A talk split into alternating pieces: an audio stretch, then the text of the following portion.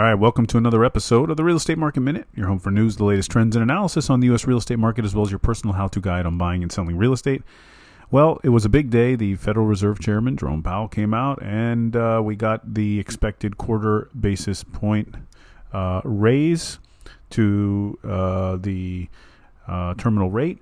Now, that was expected, uh, but one of the things I want to dissect here, particularly on what he said, if you listen to to afterwards when he spoke, he actually said that they considered even pausing rate hikes during all the recent banking turmoil.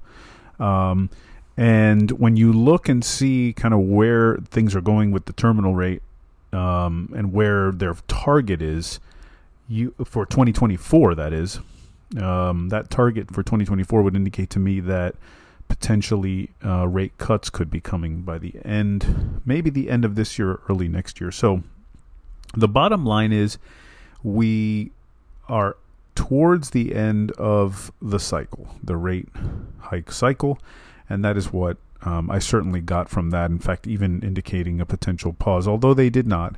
And they actually opened the door for another twenty-five basis point rate hike at the next meeting, but I think it's for, for uh, you know, most are forecasting that that's probably it. Because one of the things you also mentioned was with the credit tightening um, that that is expected to happen due to all these bank failures, uh, you know, kind of is doing the job for them if you think about it.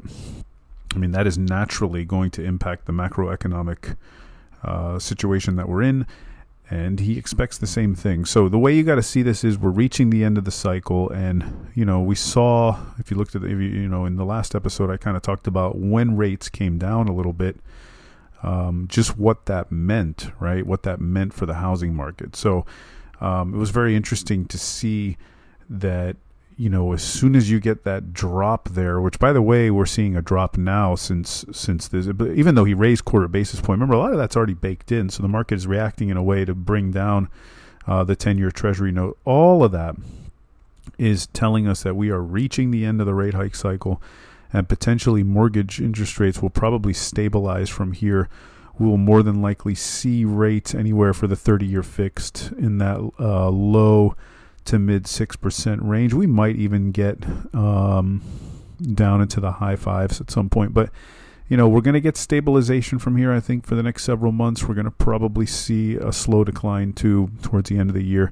And I think that's going to be very bullish for, you know, the housing market, to some extent, most likely the, the stock market as well, which also, as we know, puts puts money into people's pockets, into their four oh one Ks, into their I R As, which even um, provides that much more liquidity for home purchases and investments. So I think this is all very, you know, positive, I think, for the housing market. And I think you can expect some stabilization from here overall. And um, I think I think it's probably going to, we're going to start seeing it, I think, almost right away. All right, I'm going to end it there. That is it for today. Bring me your questions and comments to Mark at the salib group dot com or at the salib group on Instagram. Don't forget to check out our other podcast, Inspirational Minute with Mark. You can also read more from me on my original content, medium.com slash at Mark Salib. And if you're a real estate agent, reach out. Let me know how I can help you and set and accomplish your goals. Don't forget to leave a rating for the show and subscribe to help others find the show and be informed and educated about the real estate market just like you. See you on the next Real Estate Market Minute podcast.